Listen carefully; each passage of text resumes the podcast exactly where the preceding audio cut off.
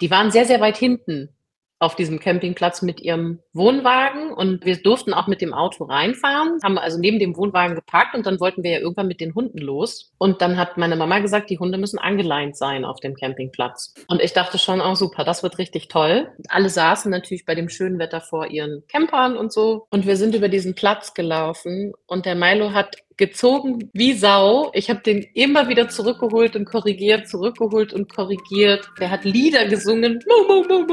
Und ich habe mich in Grund und Boden geschämt. Und ich glaube, meine Mama hat sich auch ein bisschen geschämt. Die lief dann immer weiter voraus. Und damit herzlich willkommen zu einer neuen Folge von Nobody is Perfect, dem Podcast, wo wir die rosarote Brille einfach mal abnehmen und Hundehalterinnen und Hundehalter ihre Fuck-Up-Stories teilen. Denn sind wir mal ganz ehrlich, wo sind diese Bilderbuchhunde und perfekten Hundehalter? Lasst uns gemeinsam über unsere Fehler lachen und uns weniger allein und blöd fühlen. Denn nobody is perfect. Okay, oh mein Gott, ich freue mich voll. Huh, okay. so, dann legen wir mal los. Hi Leute, schön, dass ihr wieder eingeschaltet habt. Ich freue mich immer, dass ihr dabei seid und dran bleibt. Ich habe heute auch wieder einen richtig, richtig tollen Gast für euch eingeladen. Es war mir wirklich quasi eine Herzensangelegenheit, dass sie dabei ist, denn ich habe heute die liebe Jella da. Hi Jella, schön, dass du hier bist. Hallo Undine, ich freue mich, dass ich dabei sein darf. Ja, sehr gerne. Jella ist nämlich Hundetrainerin in Berlin und ihr wisst ja, dass ich in Berlin mal gewohnt habe und tatsächlich war Jella eine meiner ersten Hundetrainerinnen, die ich hatte mit Sammy und ich fand sie auch wirklich toll. Wir sind ja dann leider aus Berlin weggezogen und dann habe ich das Training bei ihr auch beendet. Aber äh, irgendwie sind wir in Kontakt geblieben und ich empfehle sie auch immer noch wärmsten Herzens an alle Leute, die dort irgendwie in der Umgebung wohnen. Und deswegen habe ich mich so gefreut, dass sie heute hier dabei ist. Ja, Jella, stell dich doch einfach mal vor für die Leute, die dich noch nicht kennen. Erstmal danke für die tollen Worte. Ich freue mich gerade voll. die Undine sieht mich und sieht, dass ich ganz strahle über das ganze Gesicht. Ähm, ja, mein Name ist Jella, ich äh, bin 38 und ich wohne in Berlin seit über 17 Jahren, richtig lang schon, und habe meine Hundeschule Großstadthunde seit äh, zwölf Jahren. Ja, ähm, ich habe zwei Hunde, Alva und Rumi. Alva ist ein Australian Shepherd und äh, bisschen über anderthalb und Rumi ist ein Terrier-Mischling und so dreieinhalb. Ähm, das sind auch nicht meine ersten Hunde. Vorher gab es noch Milo und Tesa, die erwähne ich deswegen, weil ich wahrscheinlich heute auch über die sprechen werde. Und äh, glaube ich, eine der Hundetrainerinnen bin, die quasi schon die zweite Generation an Hunden hat. Ähm, und ich würde sagen, die meisten Fails gab es eher mit Milo und Tesa als mit Alba und Rumi. Die sind doch deutlich unspektakulärer in ihrem Alltag mit mir. Mm, genau, Milo und Tesa waren ein also Tesa war ein kleiner Dackel-Pinscher-Mischling, so 5, 6 Kilo wog die. Und der Milo war ihr Riesenpendant, der wog nämlich 38 Kilo und war ein oh. Boxer-Schäferhund-Mix. genau. und die waren auch zwei Jahre auseinander, genauso wie Rumi und Alva. Und Milo kam mit einem Jahr als äh, ja, Übernahme aus einer doch nicht so einfachen Haltung zu mir der hat vorher einem Punkerpärchen gehört und hat in seinem ersten Lebensjahr ganz schön viel wilde Sachen erlebt. Und da habe ich dann doch auch noch eine Weile von profitiert. ähm, genau. Und äh, auch Tesas Geschichte, wie sie zu mir kam, ist so ein bisschen special. Vielleicht kann ich ja auch die erzählen. Mhm. Sind deine Hunde also alle aus zweiter Hand? Nee, äh, Tesa kam als äh, kleiner Welpe mhm. zu mir. Die habe ich äh, gefunden, ehrlich gesagt. Und da war sie auch erst sechs Wochen alt. Das ähm, war so ein bisschen besonders. Und ähm, Alva ist von einer Züchterin ähm, aus der Nähe von Fulda und Rumi kommt aus dem Tierheim Berlin. Aber Alva und Rumi sind beide mit acht beziehungsweise elf Wochen zu mir zu, gekommen. Mhm, hm. Ja, voll schön. Und erzähl doch mal noch mal kurz, wie es dazu kam, dass du Hundetrainerin geworden bist, wenn du das möchtest. Das erzähle ich gern. Das ist auch ein bisschen wild. das Gefühl, die Zeiten früher waren irgendwie wild. Ich habe äh, eine ganze Zeit lang, als ich äh, nach Berlin gekommen bin, alles Mögliche ausprobiert beruflich. Ich habe, ich wusste nicht so genau, in welche Richtung es gehen soll, war so ein bisschen planlos und habe wirklich verschiedenstes getestet und geguckt, macht mir das Spaß, habe ich da Lust drauf und habe dann irgendwann auch aus so einer Geldnot heraus gedacht, ich könnte doch Hunde sitten. Ich könnte doch einfach auf Hunde von anderen Leuten aufpassen.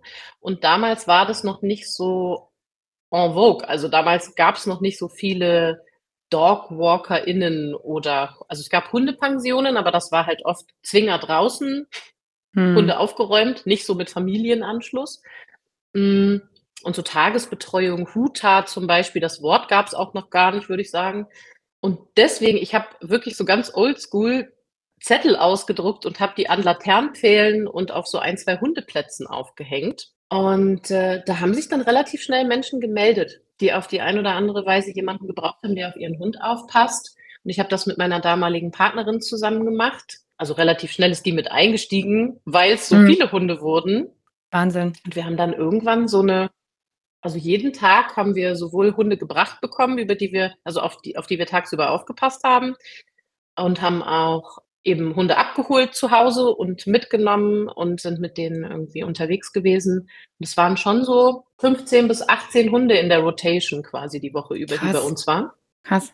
Genau, und das war für mich natürlich 'ne Zeit, in der ich wahnsinnig viel über Hunde gelernt habe, ähm, und mich auch so 'n bisschen ausprobiert habe, das gebe ich auch zu, ne, weil ich auch nicht immer wusste: „Okay, wie macht man das? Wie macht man das?“ Dann habe ich angefangen, mich zu informieren, ganz viel zu lesen, Videos zu gucken und so weiter. Und irgendwann kamen dann die BesitzerInnen immer mehr auf uns zu und haben gesagt: „Hey, bei dir hört der, wenn du den rufst, bei mir hört der nicht. Warum ist das so? Wie machst du das? Was machst du anders?“ Und ich habe gemerkt, ich kann's nicht erklären. Ich kann nur sagen: „Ja, ich mache das so“, und ich kann aber nicht so richtig greifen, warum das bei mir jetzt funktioniert und bei denen nicht. Und so en ja, so gebar quasi die Idee, äh, Hundetrainerin zu werden. Mhm. Und dann habe ich geschaut, was es für Ausbildungen gibt, habe die Ausbildung gemacht und, äh, ja, das war so bisschen der Weg dahin. Also, das heißt, bei mir war das gar nicht unbedingt mein eigener Hund, der jetzt total schwierig war oder mit dem ich jetzt im Hundetraining war, weil ganz ehrlich, ich habe selber in meinem Leben erst 3 Trainingsstunden in Gruppen irgendwie in anderen Hundeschulen gehabt. Ja, ich finde es total spannend, weil du ja wirklich noch aus der Zeit kommst, wo das noch nicht so in Mode war, Hundetrainer zu werden. Also, ich weiß noch, als ich damals auch im Training war bei dir, da habe ich mich mit Tobi mal drüber gesprochen, dass es total interessant ist, dass du ja schon so lange Hundetrainerin bist, als das ja auch noch, ähm, vielleicht 'n Beruf war, wo man noch gar nicht so gut wahrscheinlich auch verdient hat oder nicht so wie heute, wo man sagt: „Ey, ich bin einfach voll, ich habe keine Kapazitäten mehr.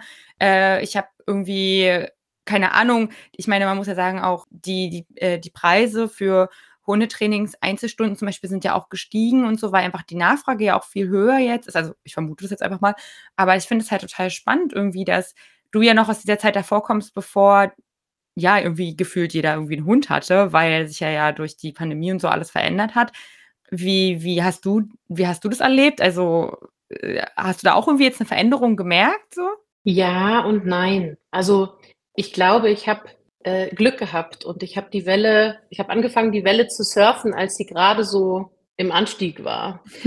Ähm, meine Hundeschule war die 2. Hundeschule in Friedrichshain, die beim Gewerbeamt registriert wurde. Also, wo Mhm. ich meinen Gewerbeschein abgeholt habe. Es gab war war das die 2. Es gab damals auch diesen diesen Paragraph 11 für Hundetrainerinnen noch gar nicht, also diese Erlaubnis, die man jetzt haben muss, damit man in dem Beruf arbeiten darf. Das, äh, Gesetz gab's damals noch nicht. Das heißt, jeder konnte sich selbstständig machen damit, aber es gab in Berlin nicht viele Hundeschulen. Und, ähm, es gab aber sehr wohl auch viele Hunde. Nicht so viele wie jetzt, da hast du absolut recht, aber schon trotzdem so einige und deswegen es ging recht schnell, dass trotz also, dass dass ich dass ich gebucht wurde. Also, ich war nicht sofort ausgebucht, aber ich würde nicht sagen, dass es schwierig war. Also, ich habe dann irgendwann 'nen Hundeplatz gefunden, hm, und habe so also, bei bei so 'nem Kleinanzeigenportal und auch wieder per Zettel aufhängen bei, äh, Zooläden und so, ähm, einfach rausgegeben: „Okay, es gibt jetzt 'ne Welpengruppe und 'ne Junghundgruppe.“ Nach 14 Tagen konnte ich mit beiden Gruppen starten, weil ich genug Anmeldungen hatte. Also, Mhm, mhm. ich hatte wirklich auch Glück, muss ich auch sagen. Also, ich habe Mhm. wirklich das Gefühl, ich bin grad so eingestiegen, als es so langsam losging, dass man 'ne Idee davon hatte, man könnte ja mal 'n Hundetraining buchen und zur Hundeschule gehen. Vielleicht wäre das gut. Ja, ja, genau, weil damals war dieses diese Denke ja noch gar nicht so, dass es na logisch gehe ich mit meinem Hund in die Hundeschule so. Also, ich weiß nicht, ich versuche das immer gan also, ich vergleiche das immer ganz gerne mit dem Familienhund, den wir damals hatten. Also, da war das auch der war nie irgendwie in meiner Hundeschule. Meine Eltern wären nie auf die Idee gekommen, irgendwie mit dem mal ins Training zu gehen, nur weil der vielleicht irgendwie seinen Knochen da vor dem Besuch verteidigt hat oder weiß ich nicht irgendwie. Oder ja, solche Sachen auch äh, Hundebetreuung und so, ne? Also der war halt dabei oder Freunde von uns waren zu Hause und ansonsten einmal, glaube ich, haben die denen so eine Pension gegeben und das war genau wie du gesagt hast, das war halt auch nicht schön für die Hunde eigentlich so, ne? Ja, und deswegen ich wollte dich schon immer mal fragen, wie du diesen Wandel erlebt hast oder ob du einen Unterschied feststellen kannst. Also wirklich sehr, sehr spannend. Und ja, jetzt auch bist du ja auch richtig erfolgreich, muss man ja sagen, hast ja jetzt auch dein Team und ja, man kann auch bei Instagram auf jeden Fall immer richtig viel Spannendes bei dir sehen. Ja, und du bist ja heute auch aus einem bestimmten Grund hier, nämlich äh, weil ich dich gefragt habe, Mensch, du hast aber bestimmt auch die ein oder andere Geschichte, die du mal teilen möchtest bei dem Podcast hier, weil egal wie hoch die Expertise oder wie umsichtig man ist, kleine Fehler, Fuck-ups passieren halt irgendwie jedem. Und da bin ich sehr gespannt, welche Geschichte du uns heute mitgebracht hast. Ja, äh, ich habe ja schon angekündigt, dass ich höchstwahrscheinlich über meine beiden vorherigen Hunde sprechen werde. Und da ist die Liste der Fails einfach unglaublich lang. Deswegen, ich weiß gar nicht, wusste wirklich äh, gar nicht so richtig, mit welcher Story ich anfangen möchte. Habe aber gedacht, äh, vielleicht erzähle ich mal kurz ein paar Sachen zu Milo, also zu dem Rüden, den ich hatte, weil der schon der war eine ganz, ganz große Herausforderung für mich. Sowohl körperlich als auch emotional als auch mental, also wirklich in allen Bereichen, weil so ein 38 Kilo Hund ist schon einfach eine Hausnummer. und der, ja, der kam zu mir und war einfach extrem ballsüchtig, äh, wurde von klein auf damit ausgelastet, konnte nicht alleine bleiben, hat den ganzen Tag vor sich hin gesungen und gejodelt und gefiebt in allen Lebenslagen. Also manchmal lief er auch durch die Wohnung und sang ein Lied. Oh. Ähm, der hat ganz, ganz viele Dinge nicht gut ertragen. Der konnte es nicht gut aushalten, wenn man ihn angefasst hat. Dann war er ganz aufgeregt und es hat angefangen, hin und her zu springen. Bürsten fand er ganz schrecklich. Dann ist er ab unter das Bett gerannt. Mm, der hat Hunde angepöbelt an der Leine. Ähm, der ist mhm. gerne an den Zaun gerannt und hat da irgendwie wild Hunde verbellt. Wir waren damals äh, ganz häufig auf so irgendwelchen Brachflächen unterwegs oder auch auf dem Hundeplatz. Und mhm. ähm, da hat er halt den Zaun entlang, wenn da Hunde gingen, richtig, richtig losgelegt und gepöbelt. Der hat schnell rennende Hunde gejagt und den kräftig in den Hintern gebissen, oh. ähm, um sie zu stoppen. Mhm. Ja, oh. also genau, der war schon wirklich äh, eine große Herausforderung für mich. Und also was man vielleicht, was ich vielleicht kurz vorweg schicken muss, ähm, weil du ja auch HörerInnen hast, die nicht in Berlin leben. In Berlin, vor allen Dingen in dem Stadtteil, in dem ich damals gelebt habe, in Friedrichshain, ist es schon sehr gang und gäbe, dass die Hunde alle frei laufen und ohne Leine laufen. Deswegen sind natürlich auch meine Hunde frei und ohne Leine gelaufen. Ich habe mir da damals auch keine Platte drüber gemacht. Ich muss aber auch sagen, das war bevor ich Hundetrainerin geworden bin. Im Laufe meiner Berufslauf, also so während, während dieser, dieser, ähm, dieses Werdegangs wurde mir immer klarer, wie viel gefährliche Situationen ich eigentlich immer hatte. Aber ich war auch einer dieser Hundehalter. Ich habe halt gesagt so, pff, ach, passiert schon nichts, wird schon, mhm. die hören ja. Und das sehe ich jetzt natürlich anders. Also die beiden Hunde jetzt laufen viel, viel weniger frei in der Stadt, obwohl sie es wahrscheinlich besser könnten. Ja, und weil eben gerade der Milo so viel freigelaufen ist, hatte der also so eine unterirdische Leinführigkeit, das kannst du dir gar nicht vorstellen. und ähm, ich erinnere mich zum Beispiel an eine Situation, da habe ich meine Mama und ihren Freund besucht. Die waren auf einem Campingplatz hier im, in der Nähe von Potsdam und haben gesagt, das ist so malerisch schön und wir können da mit den Hunden spazieren gehen. Und die waren sehr, sehr weit hinten auf diesem Campingplatz mit ihrem Wohnwagen und äh, wir durften auch mit dem Auto reinfahren. Stand, haben also neben dem Wohnwagen geparkt und dann wollten wir ja irgendwann mit den Hunden los. Mhm. Und dann hat meine Mama gesagt, die Hunde müssen angeleint sein auf dem Campingplatz. Und ich dachte schon, oh super, das wird richtig toll. und ähm, wir sind also losgezogen, ich, meine damalige Freundin, dann hatte die ja zwei Hunde, ich hatte meine beiden Hunde, meine und Tessa, ah, meine Mutter krass. noch einen Hund. Genau. Ja. Wir haben also mit fünf Hunden sind wir da losgezogen und waren allein deswegen eine Attraktion auf diesem Campingplatz. Und alle saßen natürlich bei dem schönen Wetter vor ihren Campern und so. Und wir sind über diesen Platz gelaufen und der Milo hat gezogen wie, wie Sau. Ich habe den immer wieder zurückgeholt und korrigiert, zurückgeholt und korrigiert. Der hat Lieder gesungen. Und wenn man den korrigiert hat, muss man noch dazu sagen, hat er auch immer so hat er immer so Schreie von sich gegeben. Das, das klingt jetzt, als hätte ich den oh. verkloppt. Ja, ja, ja. Sodass man richt Das richtig unangenehm so, ja. Ich genau, also es es aber der also man der war wirklich so, man konnte den mit dem Finger manchmal anstupsen, wenn der sehr fokussiert auf was anderes war, dann hat er halt so 'n von sich gegeben, einfach weil er sich erschrocken hat und das heißt, wir liefen da und entweder der Hund fiepte, jaulte und jodelte oder schrie auf, weil ich ihn ja grade mit der Leine zurückgeholt habe oder korrigiert habe. Ja, und wir waren auf jeden Fall 'n richtiger Hingucker. Ähm, und ich habe mich in Grund und Boden geschämt und ich glaube, meine Mama hat sich auch 'n bisschen geschämt. Die lief dann immer weiter voraus, was natürlich dazu beitrug, dass Milo noch mehr nach vorne wollte, weil er gesagt hat: Mhm. „Ah, die Gruppe trennt sich.“ Also, Mhm. das war zum Beispiel so 'n so 'n, äh, krasser, peinlicher Moment, den ich noch im Kopf habe, wo ich wirklich das war der Walk of Shame. Ja, und, ähm, also, ganz allgemein hat der Milo einfach mit seiner hohen mit seinem hohen Erregungslevel und seiner großen Aufregung immer wieder für ganz, ganz viele peinliche Momente gesorgt. Auch sehr häufig dafür gesorgt, aufgrund dessen, was ich grad gesagt habe, dass er halt, wenn Mhm. er aufgeregt war und man ihn berührt hat also, auch wenn du ihn am Halsband angefasst hast manchmal oder du hättest ihn einfach an der Schulter zu dir geholt, also, auch in 'ner freundlichen Art und Weise, hat er trotzdem oft geschrien vor lauter: „Ich bin so aufgeregt und angespannt.“ Das heißt, ich bin natürlich auch wahnsinnig häufig mit der Polizei bedroht worden. Mir wurde gesagt, ich bin irgendwie 'ne Tierquälerin. Ich habe genau gesehen, dass sie den Hund geschlagen haben und habe ich gesagt: Oh. „Nein.“ Mhm. Oh Gott. Aber also, ich finde es halt total interessant, weil er ja dein 1. eigener Hund war, ne? Mhm. Und er war aber trotzdem verträglich mit anderen Hunden. Also, obwohl du jetzt gesagt hast, irgendwie, er war so super auch eigentlich eigentlich ja dann auch viel außen fokussiert, ne, und, äh, Pöbeln an der Leine oder am Zaun und so. Habt ihr dann trotzdem noch parallel weiter das mit der Betreuung und so gemacht oder ging das?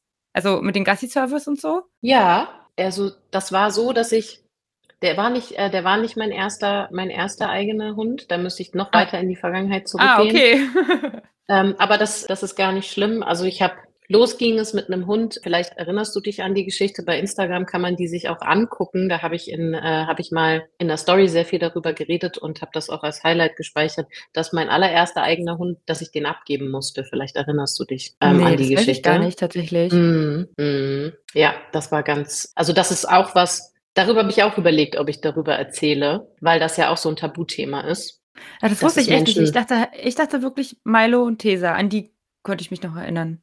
Ne, wirklich los ging es mit Vico. Das war mein 1. eigener Hund und zu Milo und Tesa gab's noch Pattex, aber Pattex hatte ich nur 1 1/2 Jahre, weil das, äh, 'n ganz alter Herr war. Den habe ich, ähm, aus'm Tierschutz aufgenommen. Das war so quasi mein das war schon mein 2. eigener Hund, aber weil der so alt war und eben nicht lange gelebt hat und lange krank war, ist das so also, der war da und wir haben uns um den gekümmert, aber das war halt nicht nicht es gab war nicht so 'ne lange Zeit, deswegen gibt's über Pattex nicht so viel zu erzählen, auch wenn ich den Mhm. wirklich sehr geliebt habe.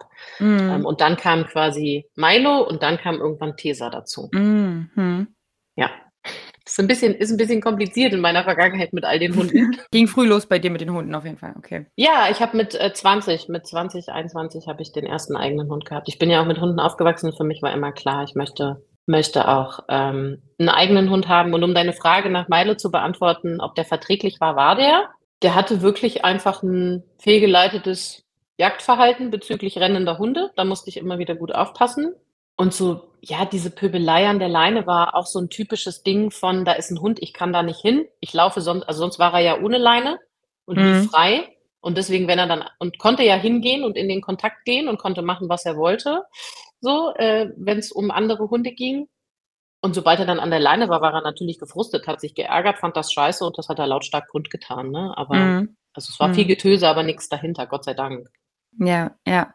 Das ist tatsächlich auch manchmal meine Vermutung, wenn ich Leute frage, ob sie ihren Hund bei sich behalten können. Also, ich sage immer extra nicht, dass sie ihren Hund anleihen sollen, sondern ob sie darauf achten können, dass der Hund nicht zu uns kommt. Und die Leute dann sagen: „Mein Hund ist immer abgeleint“ und so. Da habe ich manchmal so 'n bisschen die Vermutung, dass, wenn die ihren Hund anleihen würden in dem Moment, weil der sonst immer frei läuft, hätten die nämlich auch 'n Problem an der Leine und deswegen wollen die das nicht. Also, das äh, darüber habe ich schon oft nachgedacht, ob das so ist.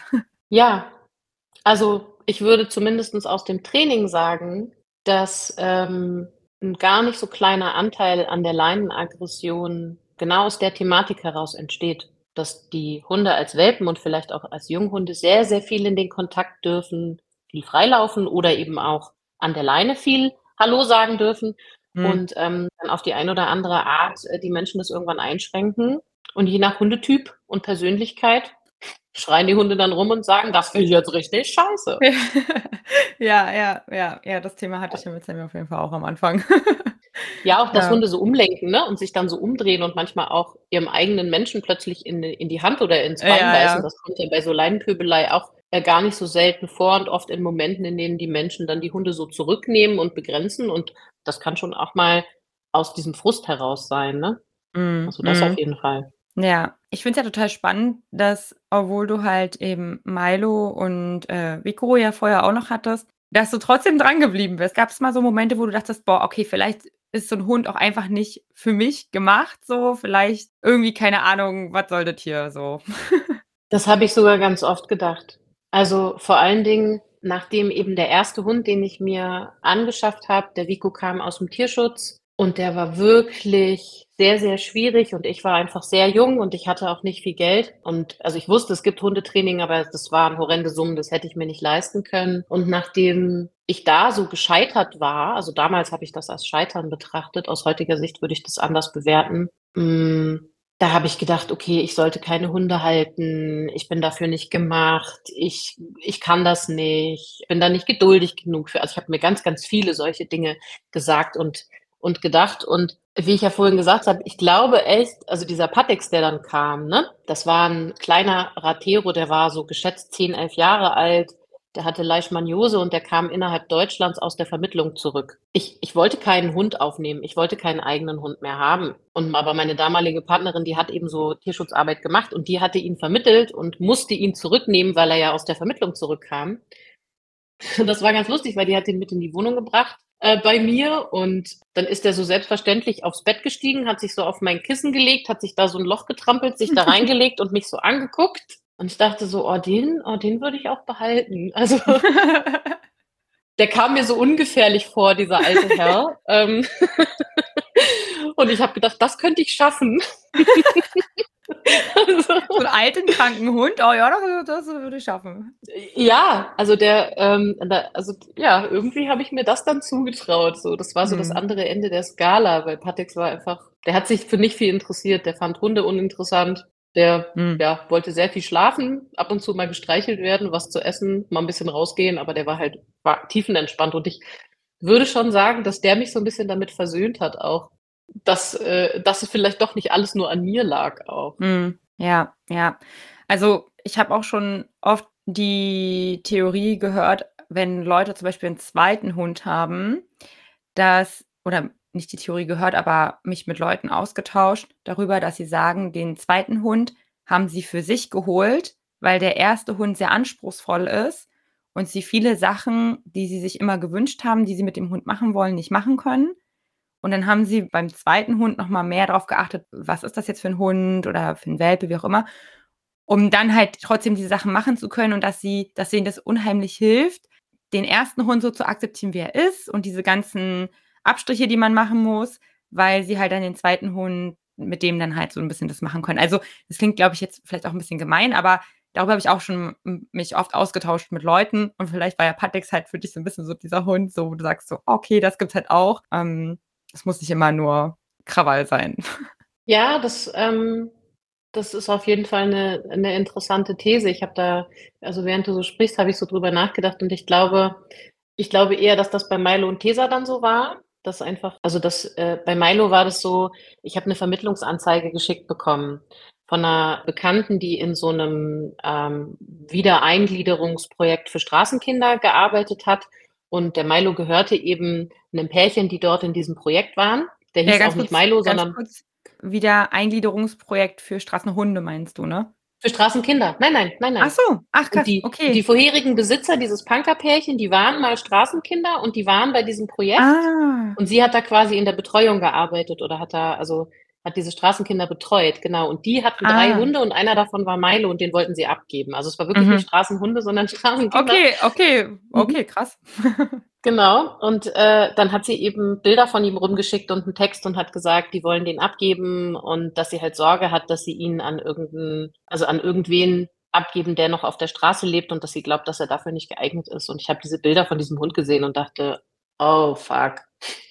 Also das war wirklich vom Foto verliebt so und habe den kennengelernt und wollte den haben. Und das war wirklich also so eine rosarote Brille-Nummer. Ne? Mhm. Und ich würde schon sagen, dass ähm, als Tesa dazu kam, Tesa schon sehr viele der Bedürfnisse, die Milo so gar nicht erfüllt hat und erfüllen konnte, auch erfüllt hat und erfüllen sollte. Also dem stimme ich total zu. Woran mhm. man halt auch mal wieder sieht, dass Hundehaltung eine krasse Ego-Nummer ist. Und das meine ich gar ja. nicht abwertend, sondern es ist einfach so. Und es gibt nur ganz wenig Menschen, die Hunde aufnehmen, wirklich aus so einem nicht, äh, äh also nicht aus einem Motiv heraus von, ich möchte persönliche Bedürfnisse befriedigen. Ich glaube, das, ich weiß nicht mal, ob es das überhaupt gibt. Mhm. Auch so, also einmal das und dann auch, dass man ja sagt, dass Hund ja auch eigentlich ein Luxusgut ist, was man sich so gönnt im Leben ja auch, finde ich. Das ist ja auch ganz oft so, dass man das sich wirklich bewusst machen muss, bevor man ja auch den Hund adoptiert, dass man sagt, okay, äh, das ist einfach,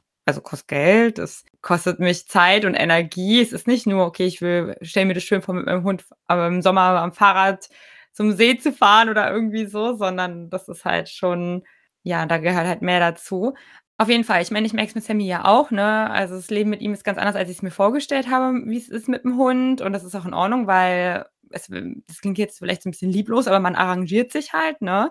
Und das ist auch alles, alles gut so, wie es jetzt ist, so, ne? Aber es ist natürlich, wäre gelogen, wenn ich jetzt sage, okay, ich habe jetzt nicht den einen oder anderen Moment, wo ich so ein bisschen das bedauere auch, so, ne, dass es dann manche Sachen nicht gehen. Und natürlich ist es so, wenn ich jetzt zum Beispiel mir irgendwann mal einen zweiten Hund holen sollte, ich da extrem darauf achten würde, dass manche Sachen dann halt eben dann einfach gehen, die jetzt vielleicht gerade nicht gehen. Genau, aber ja, das geht dann, wie du sagst, aber geht es dann halt wieder um mich. Also ich suche mir dann den Hund dann schon aus, oder? Also ja, schon eigentlich krass, wenn man so drüber nachdenkt, ja.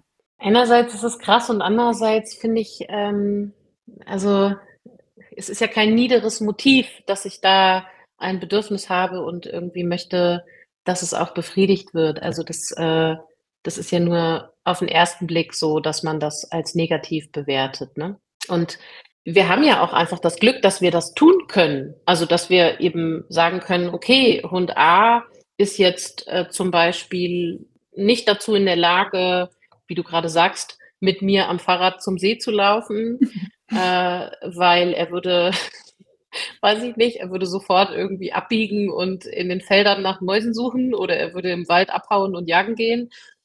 Oder keine Ahnung, er hasst Rennen. so ja, ja, ja, klar, gibt's auch. Und dann, oder ich, ne, ich mein Ersthund ist ein Dackel und dann stelle ich fest, scheiße, der kann nicht am Fahrrad laufen, das schafft er gar nicht, dann muss ich dem ein Körbchen kaufen und dann hole ich mir halt als Zweithund den Dalmatiner, der irgendwie ein Laufhund ist und sehr, sehr gerne läuft und der dann dieses Bedürfnis befriedigt. Und ich denke mir, also da, da fällt mir deutlich Schlechteres ein, ähm, oder da fallen mir viel, viel miesere Motive ein mhm. als diese. Mhm. Und ich glaube, aber was du gerade gesagt hast, so diese Reflexionsfähigkeit, die hatte ich damals nicht. Hätte ich die mhm. gehabt, ich hätte keinen dieser Hunde aufgenommen. Keinen von diesen Vieren hätte ich genommen. Weil das, weil mir, also wäre ich von Stand heute, würde ich bei allen, hätte ich bei allen vier Hunden gesagt, ich bin doch nicht bescheuert.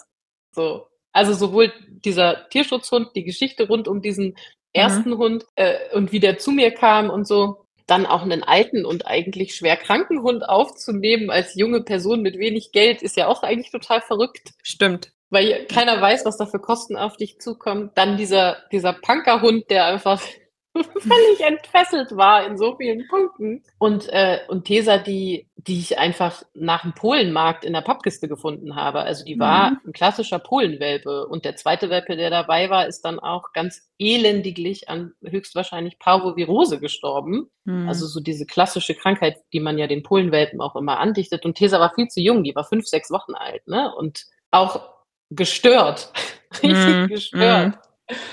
Kann man jetzt auch sagen, meine Güte, Jella, was war da los? Aber ich war halt jung und jung und Hattest ein, bisschen, ein großes Herz für Hunde. Ja, und blauäugig war ich. Richtig blauäugig. Ja. ja. ja. Wenn ich mal so fragen darf, nach welchen Aspekten hast du dir denn jetzt deine, also Rumi und Alva ausgesucht? Waren die dann schon mehr, war das dann schon mehr überlegt und so, auch durch die Erfahrungen, die du gemacht hast? 100 Prozent. Da bin ich ganz anders vorgegangen. Also bei Rumi ist es so, dass äh, ich die durch totalen Zufall gefunden habe, dem der Milo verstorben war und eben Tesa alleine hier mit uns war. Es hat sich ganz komisch angefühlt, mit diesem kleinen Handtaschenhund draußen unterwegs zu sein. Das hat sich für mich irgendwie, also man wird auch ganz anders angeguckt, wenn man immer diesen riesigen und diesen kleinen Hund dabei hat und plötzlich hast du nur noch den kleinen, weil die Leute belächeln dich oder mhm. die nehmen dich ganz anders wahr. Und ich habe mich auch anders gefühlt hier. So, ich wohne eben mitten in Berlin-Neukölln und da im Dunkeln mit so einem kleinen Hund rauszugehen, ja. fühlt sich anders an, als wenn noch ein zweiter größerer dabei ist. Und es war schnell klar, ich möchte einen zweiten Hund. Und bei Rumi, ich weiß noch genau, ich habe Bilder gesehen von ihr. Rumi war auf einer Pflegestelle im Tierheim Berlin. Also die wurde dort geboren, kommt aus einer Sicherstellung. Und die mhm. Mutter wurde hochschwanger quasi im Tierheim vom Veterinärsamt eingeliefert, weil sie beschlagnahmt wurde und hat dann da ihre Welpen bekommen. Und ähm, Rumi war dann in der Pflegestelle bei der Hundetrainerin, die im Tierheim Berlin arbeitet, weil sie zwei ihrer Geschwister gebissen hatte. Oh, was völlig, also das völlig Rumi. absurd ist. Ja, ah, okay. Ja, mit elf Wochen. Und es ist völlig absurd, dass das passiert ist, weil ich keine Ahnung habe, wie es dazu kam, weil dieser Hund äh, sich wirklich nicht aggressiv anderen Hunden gegenüber zeigt und auch nie gezeigt hat. Also keine Ahnung, was da passiert ist wirklich. Ähm, es war auch so, die kamen quasi morgens rein und es war so. Jedenfalls ist das die Geschichte, die sie mir erzählt haben. Mhm. Und auf dem Weg zum Tierheim, um Rumi kennenzulernen, haben meine Freundin und ich im Auto gesessen und haben so gemeinsam überlegt, wie muss dieser Hund sein, dass der zu uns passt? Welche Dinge muss der mitbringen und was wollen wir auf keinen Fall? Und kurz vorm Tierheim haben wir uns angeguckt und haben gesagt, als ob das, also als ob, als ob. Ja, was ist das denn für eine Liste? Die ist ja krass, das wird ja nie was. Und ich habe diesen Welpen kennengelernt und dieser Welpe war zu 100 Prozent der Hund, den ich beschrieben hatte im Auto. Krass. Ja, okay. Und es ist auch so. Also Rumi ist wirklich genauso, wie ich sie mir zu dem Zeitpunkt gewünscht und vorgestellt habe. Das einzige Special Feature, und über das habe ich da im Auto übrigens auch nicht gesprochen, weil ich auf die Idee gar nicht gekommen bin, dass sie hat und auf das ich echt verzichten könnte, ist die Sache mit dem Jagen. Ich hatte noch nie einen Hund, der ernsthaft Jagd interessiert war. Dieser Hund ist es. Das ist manchmal ganz schön anstrengend, aber sie ist einfach in so vielen anderen Punkten genauso, wie ich sie immer haben wollte. Und deswegen mm. passt sie auch perfekt zu mir. So. Mm, mm. Voll schön. Also voll interessant auch, dass du das jetzt so vom Welpenalter dann auch so sagen konntest, okay, ja doch, das passt. Ja, also wir haben da einige Zeit mit ihr verbracht und äh, wir durften sie dann auch einen Tag mitnehmen. Und das heißt, wir haben schon ein bisschen Zeit gehabt, sie auch kennenzulernen. Das war schon sehr besonders auch, dass wir das durften, hm. weil sie das eigentlich mit Welpen nicht machen im hm. Tierheim. Du kannst ja im Tierheim Berlin für eine Woche, glaube ich, den Hund auch so testweise mitnehmen und schauen. Ähm, aber bei Welpen machen sie das normalerweise nicht. Aber wir haben auch diese beiden Katzen gehabt, oder die Katzen sind immer noch hier. Und äh, war halt auch wichtig, dass, dass, dass der Welpe mit den Katzen irgendwie einigermaßen klarkommt und das konnten sie so gar nicht einschätzen und so. Hm, ja, verstehe. ja, ich finde es auch, ich finde es auch abgefahren. Hast du recht. Also ich hatte auch das Gefühl, so ein, weiß ich nicht, ein Geschenk vom Universum oder so. Ja. Äh, der kleine Hund. Ja, das war schon wirklich ein, ein Perfect Match. Und bei Alva Alva habe ja nicht ich ausgesucht, sondern Alva hat meine Ex-Freundin ausgesucht. Mhm. Äh, das heißt, das ist auch der Traumhund meiner Ex-Freundin und der wohnt jetzt hier. also, ähm, nein, ich liebe sie wirklich sehr und äh, ich habe äh, also ich habe mein Herz ganz doll an sie verschenkt, aber sie ist nicht also das war nicht so, dass ich gesagt habe, ich möchte jetzt einen Australian Shepherd vom Züchter haben und der soll so und so sein. Das war nochmal ganz anders. Also ich glaube, die wie man schon raushört, ist die Geschichte, wie ich so zu meinen Hunden gekommen mhm. bin. Da könnten wir wahrscheinlich drei Podcast-Folgen dazu machen. Das interessiert vielleicht auch gar nicht so viele Leute. Aber das Schöne an Alva ist auch wirklich, und das finde ich so spannend, weil darüber habe ich noch nie nachgedacht und das ist, kommt mir erst jetzt der Gedanke, nachdem du das gesagt hast. Das Schöne an Alva ist, dass sie trotzdem quasi genau die Lücke füllt oder die Nische füllt, die Rumi nicht füllt. Mhm und ganz viel mitbringen, was Rumi nicht mitbringt und sie sich wirklich ergänzen trotz allem. Und das finde mhm. ich schon spannend, ne, dass das mhm. so ist. Und ja. sie auch andere, und wie du sagtest, auch Alba andere meiner Bedürfnisse erfüllt als Rumi. Ja, ja, also das ist ja Spannend. tatsächlich auch das, warum ich mir gut vorstellen könnte, dass wir irgendwann auch mal einen zweiten Hund haben. Weil, keine Ahnung, es ist halt ja wieder so eigentlich so ein egoistischer Gedanke, aber irgendwie auch ein schöner Gedanke irgendwie, keine Ahnung, aber das wäre auch so meine Motivation. Man soll sich ja den zweiten Hund sowieso nicht des, nur des Hundes wegen holen, weil man am Ende derjenige ist, der sich da um den Hund drum kümmert, ne? nicht der Ersthund kümmert sich ja. darum, sondern man selber. Aber ähm, genau deswegen, also finde ich auch, also mega interessanter Gedanke. Und ich muss sagen, ich war damals auch ein bisschen überrascht, als du dir Alpha geholt hast, weil ich dachte so: „Boah, krass. Also, dass jetzt du dir auch diesen Australian Shepherd vom Züchter holst, weil es ja schon so krasser Modehund gerade und so und nicht, dass es schlimm wäre, wenn man halt sagt: „Ja, ich wollte auch schon immer mal so einen Hund haben“, ne, gar nicht. Aber, ähm, man ich war trotzdem überrascht so. Erwartet man jetzt nicht so unbedingt. Ich ich glaube, sehr viele Menschen waren überrascht und das ist auch eigentlich also, es ist auch kein Hund, mit dem ich mich so gesehen hätte, ne? Also, Alpha ist halt auch 'n Blue Merle Aussie. Äh, auch das ist ja so 'n bisschen umstritten und ich also, die wenn du jetzt mich ganz alleine gefragt hättest, äh, was für 'ne Rasse möchtest du oder was für 'n Hund möchtest du, hätte ich ganz andere Hunde aufgezählt.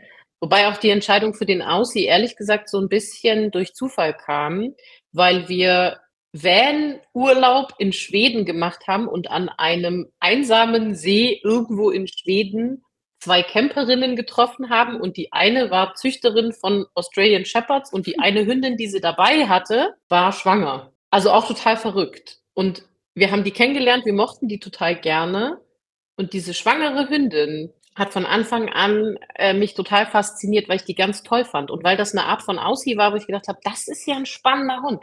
Die ist ja cool drauf.“ Die hat mir richtig gut gefallen und, ähm, als dann eben meine damalige Freundin gesagt hat: „Hey, ich wünsche mir so sehr 'nen langhaarigen Hund und ach, und ich finde die beiden Hunde von der von der Mhm. Züchterin so toll und was meinst du denn und hm, und wollen wir nicht uns die Welpen dann mal angucken, wenn die da sind?“ War das halt so, dass ich dachte: „Ey, von diesem Hund wenn das die Mama von dem Hund ist, dann kann ich Mhm. mir 'n Aussie auch vorstellen.“ Also, das war Verstehe. wirklich so mein Prozess dahin.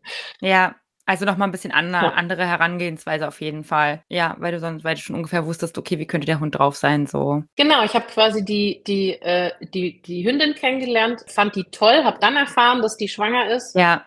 Und dann kam so die Idee auf: „Oh, wäre das was für 'n Mhm, wäre mhm, das vielleicht verstehe. was“, ne? Ja. Und, ähm, ja, und es passt jetzt auch wirklich gut. Also, Mhm. auch Sieht auch immer wenn schön aus bei euch. Ja, das aber nicht vergessen, es ist, äh, Hashtag Insta-Life, ne? Also, man darf Ja. man darf einfach nichts glauben, was man da sieht. Okay. Ja, genau. Ja, und ich gucke jetzt ich habe habe mal grade so 'n Blick auf die Zeit. Ich würde halt super gerne noch wissen, welchen Tipp oder was du immer machst, wenn du mal jetzt 'n Tag hast, wo es nicht so gut läuft, wo deine Hunde irgendwie wieder dich, ja, überrascht haben mit irgendwas, was sie sich wieder überlegt haben oder ja, wenn einfach irgendwie du 'n schlechten Tag hast. Was hilft dir denn dann, damit du besser damit umgehen kannst oder damit es dir wieder besser geht? Hm, also, ich bin ja ich bin ja mehr so der Wut und Frustrationsmensch und nicht so der, äh äh also, ich verarbeite Dinge nicht, indem ich dann nach Hause gehe und weine, sondern ich habe dann einen kleinen Wutanfall. Ähm, er ist wirklich inzwischen sehr klein. Ich habe gut gelernt, damit umzugehen. Früher habe ich wirklich so richtig vor mich hingeschimpft und musste echt erst mal so mich total beruhigen. Das ist deutlich besser geworden.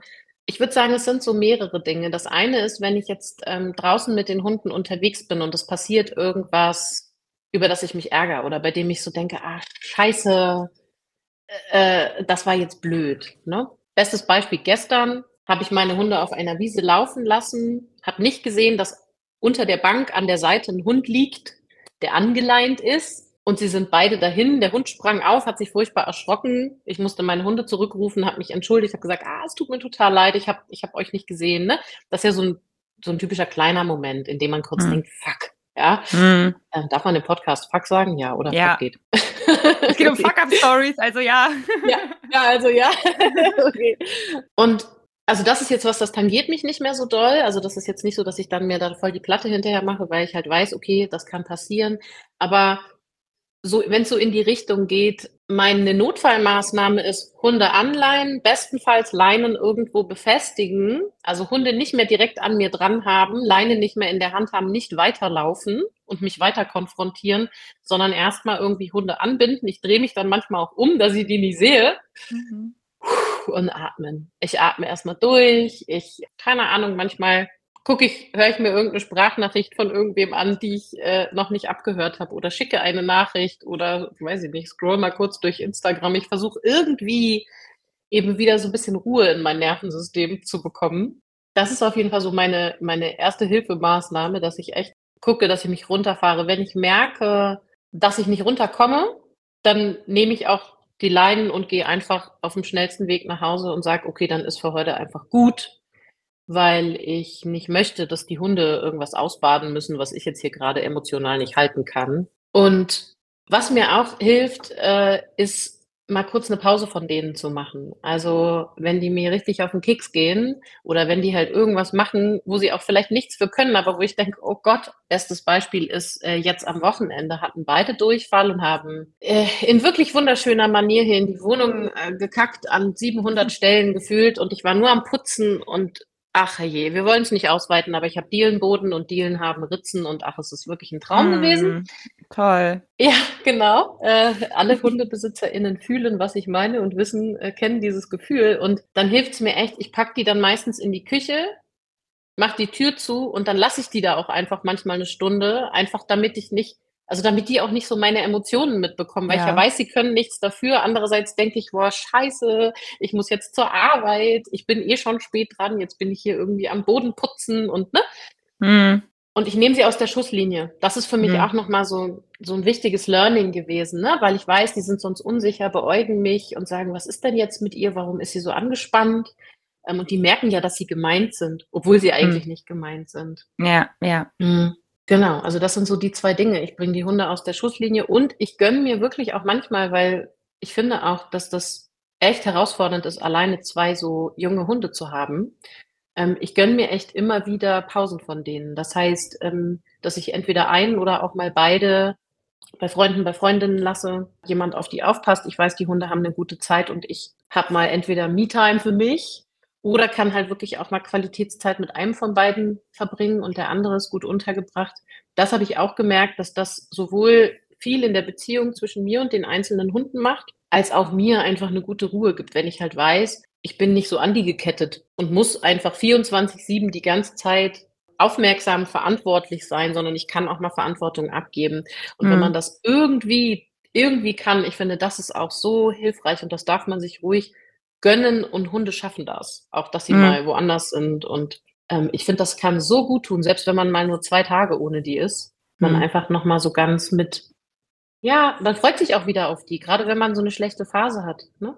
Dann Ja. ist man auch so: „Hallo, hallo mein Mhm. Baby“ und man freut sich und ne, und Ja, kullert sich wieder ja. mit denen auf'n Boden und es ist halt nicht so 'n: „Na toll, wir müssen schon wieder rausgehen.“ Äh, ja. Ja, Und das habe Also, ich auch. Also, ich finde es auch echt spannend. Ich habe ja frage ja jeden meiner Gäste immer am Ende, was sie für 'n Tipp haben und ich finde es spannend, wie unterschiedlich das ist, weil manche sagen dann, okay, sie wollen dann mit dem Hund aufm Sofa kuscheln und so. Und dann gibt's aber auch Leute, die sagen: „Ich räume mir regelmäßig Abstände von meinen Hunden ein und tanke wieder die Energie auf.“ Ich bin halt auch Zweiteres auf jeden Fall, weil ich bin auch so Typ, ich bin dann einfach auch sauer oder genervt und kann dann halt auch den Hund irgendwie grade nicht ertragen. Und, äh, ja, das fin finde ich auf jeden Fall mega spannend. Also, ich habe dann keinen Bock, mich mit den Hunden mit meinem Hund aufm Sofa zu kuscheln. Ja, grade so Ärger und Wut ist ja auch 'n abgrenzendes Gefühl. Insofern, ähm, ist das, glaube ich, auch so 'n also, ist ja auch so wie so 'n Parameter, ne? Wenn ich merke, ich werde jetzt wütend oder ich bin ärgerlich, in den meisten Fällen wissen wir ja kognitiv, verstandesmäßig, dass der Hund das jetzt nicht mit Absicht gemacht hat. Ich weiß, dass die hier nicht mit Absicht auf den Teppich scheißen, ja? Ja. Ähm, ich kann aber trotzdem meine Emotionen oder ich will auch meine Emotionen nicht unterdrücken und so tun, als wäre sie nicht da, weil ich weiß, dass das ungesund und nicht gut für mich ist. Und, ähm, dann geht's ja immer darum, konstruktive Wege damit zu finden. Ich glaube, da gibt's kein Besser oder Schlechter und ich finde es auch ganz wichtig, da Menschen nicht dafür zu bewerten, ob die jetzt sagen, sie brauchen dann eher Abstand oder ob die halt sagen, sie brauchen dann eher Nähe. Ich brauche erst mal Abstand und dann Nähe. Also, wenn ich die dann aus Mhm. der Küche hole, dann will ich auch kurz mich mit denen connecten und sie streicheln und irgendwie, ne, ihnen sagen, dass sie Ja. gute Mäuse sind. Das geht dir bestimmt auch so, dass wenn du dann deinen Abstand hattest, du Ja. auch sagst: „So, jetzt“, ne? Ja, ja, ja klar. Um sie wieder versöhnlich zu sein. Ja, ich glaube, dass, ähm, das aller also, oder wenn du wenn du auch sagst, irgendwie so der Tipp für mich ist das Allerwichtigste eigentlich, dass man sich diese Emotionen auch zugesteht, dass man sich auch erlaubt, dass man jetzt mal wütend sein darf, dass man ärgerlich sein darf, dass man weinen darf, dass man verzweifelt sein darf. Und dass man es aber so gut es geht nicht direkt am Hund auslässt und in den Hund so rein clasht, weil das für die oft zu viel ist und die das nicht gut halten können, sondern man dann halt schaut: „Wie kann ich jetzt 'n Raum für meine Emotionen schaffen und dann wieder in den Kontakt mit meinem Hund gehen?“ Ich glaube, Mhm. das ist die Essenz meines Tipps, oder? Mhm. Würde ich sagen. Ja, ja, So. total. Bei Instagram wird es ja dann immer gesagt, man war dann unfair zum Hund, wenn man das nicht geschafft hat.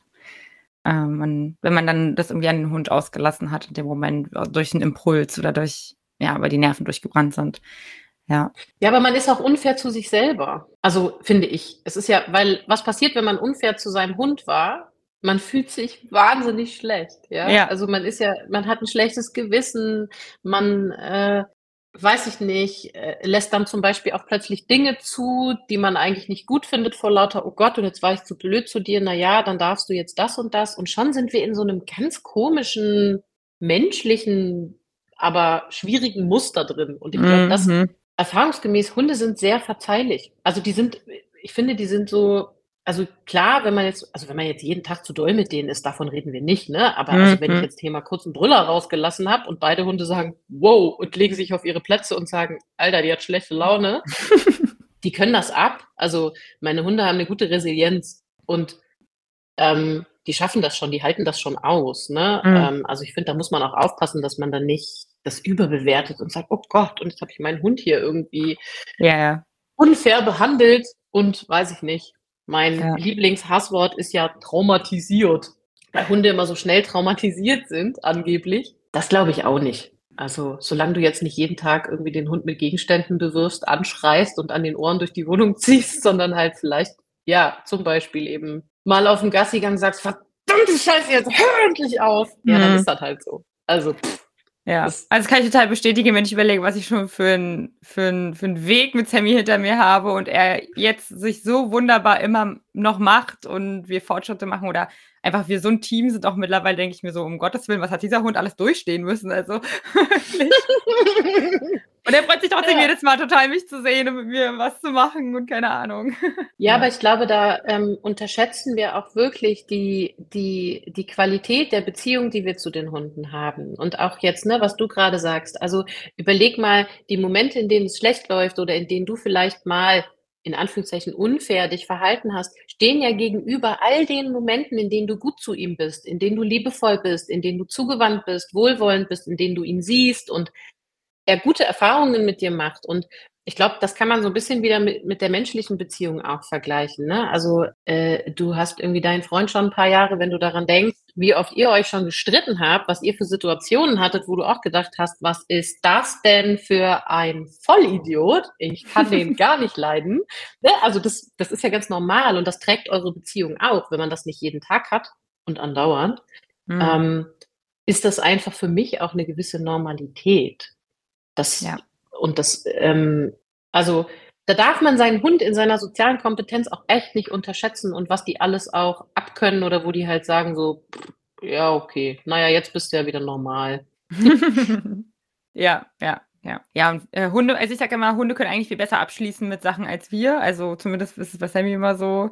Äh, Oh ja. versuche ich versuche ich dann einfach, mir 'n Beispiel an ihm zu nehmen, weil der ist dann schon wieder dann sind wir vorm Spaziergang schon zu Hause, für den ist schon alles wieder vergessen und ich für mich geht's dann erst los mit dem Grübeln oder so. Also, da sind die auf jeden Fall besser. Ja, dann, äh, danke dir auf jeden Fall für deine Zeit. Wir sind auch schon wieder am Ende der Folge, sind auf jeden Fall gut ins Schnacken gekommen. Mhm. Ähm, genau, und für euch Leute noch mal, wenn ihr irgendwie jemanden kennt, der auch 'ne Herausforderung hat mit seinem Hund oder ihr selber vor 'ner Herausforderung steht oder, keine Ahnung, 'n schlechten Tag habt, dann hört euch diese Folge an, schickt diese Folge rum. Ich glaube, sie kann ganz, ganz vielen Leuten helfen, vor allem, weil Jella ja auch erfahrene Hundetrainerin ist und ihr seht, nobody is perfect. Also, jeder macht irgendwie Fehler, jedem passiert auch mal irgendwas, was nicht so bilderbuchmäßig abläuft. Genau, und dann schaltet beim nächsten Mal auf jeden Fall wieder ein ich freue mich immer, wenn ihr dran bleibt. Und dir, Jella, danke nochmal für deine Zeit. Es hat mir sehr, sehr viel Spaß gemacht heute. Mir hat es auch ganz viel Spaß gemacht. Vielen lieben Dank. Und Dankeschön. Und dann, ja, bis zum nächsten Mal. Ciao. Tschüss.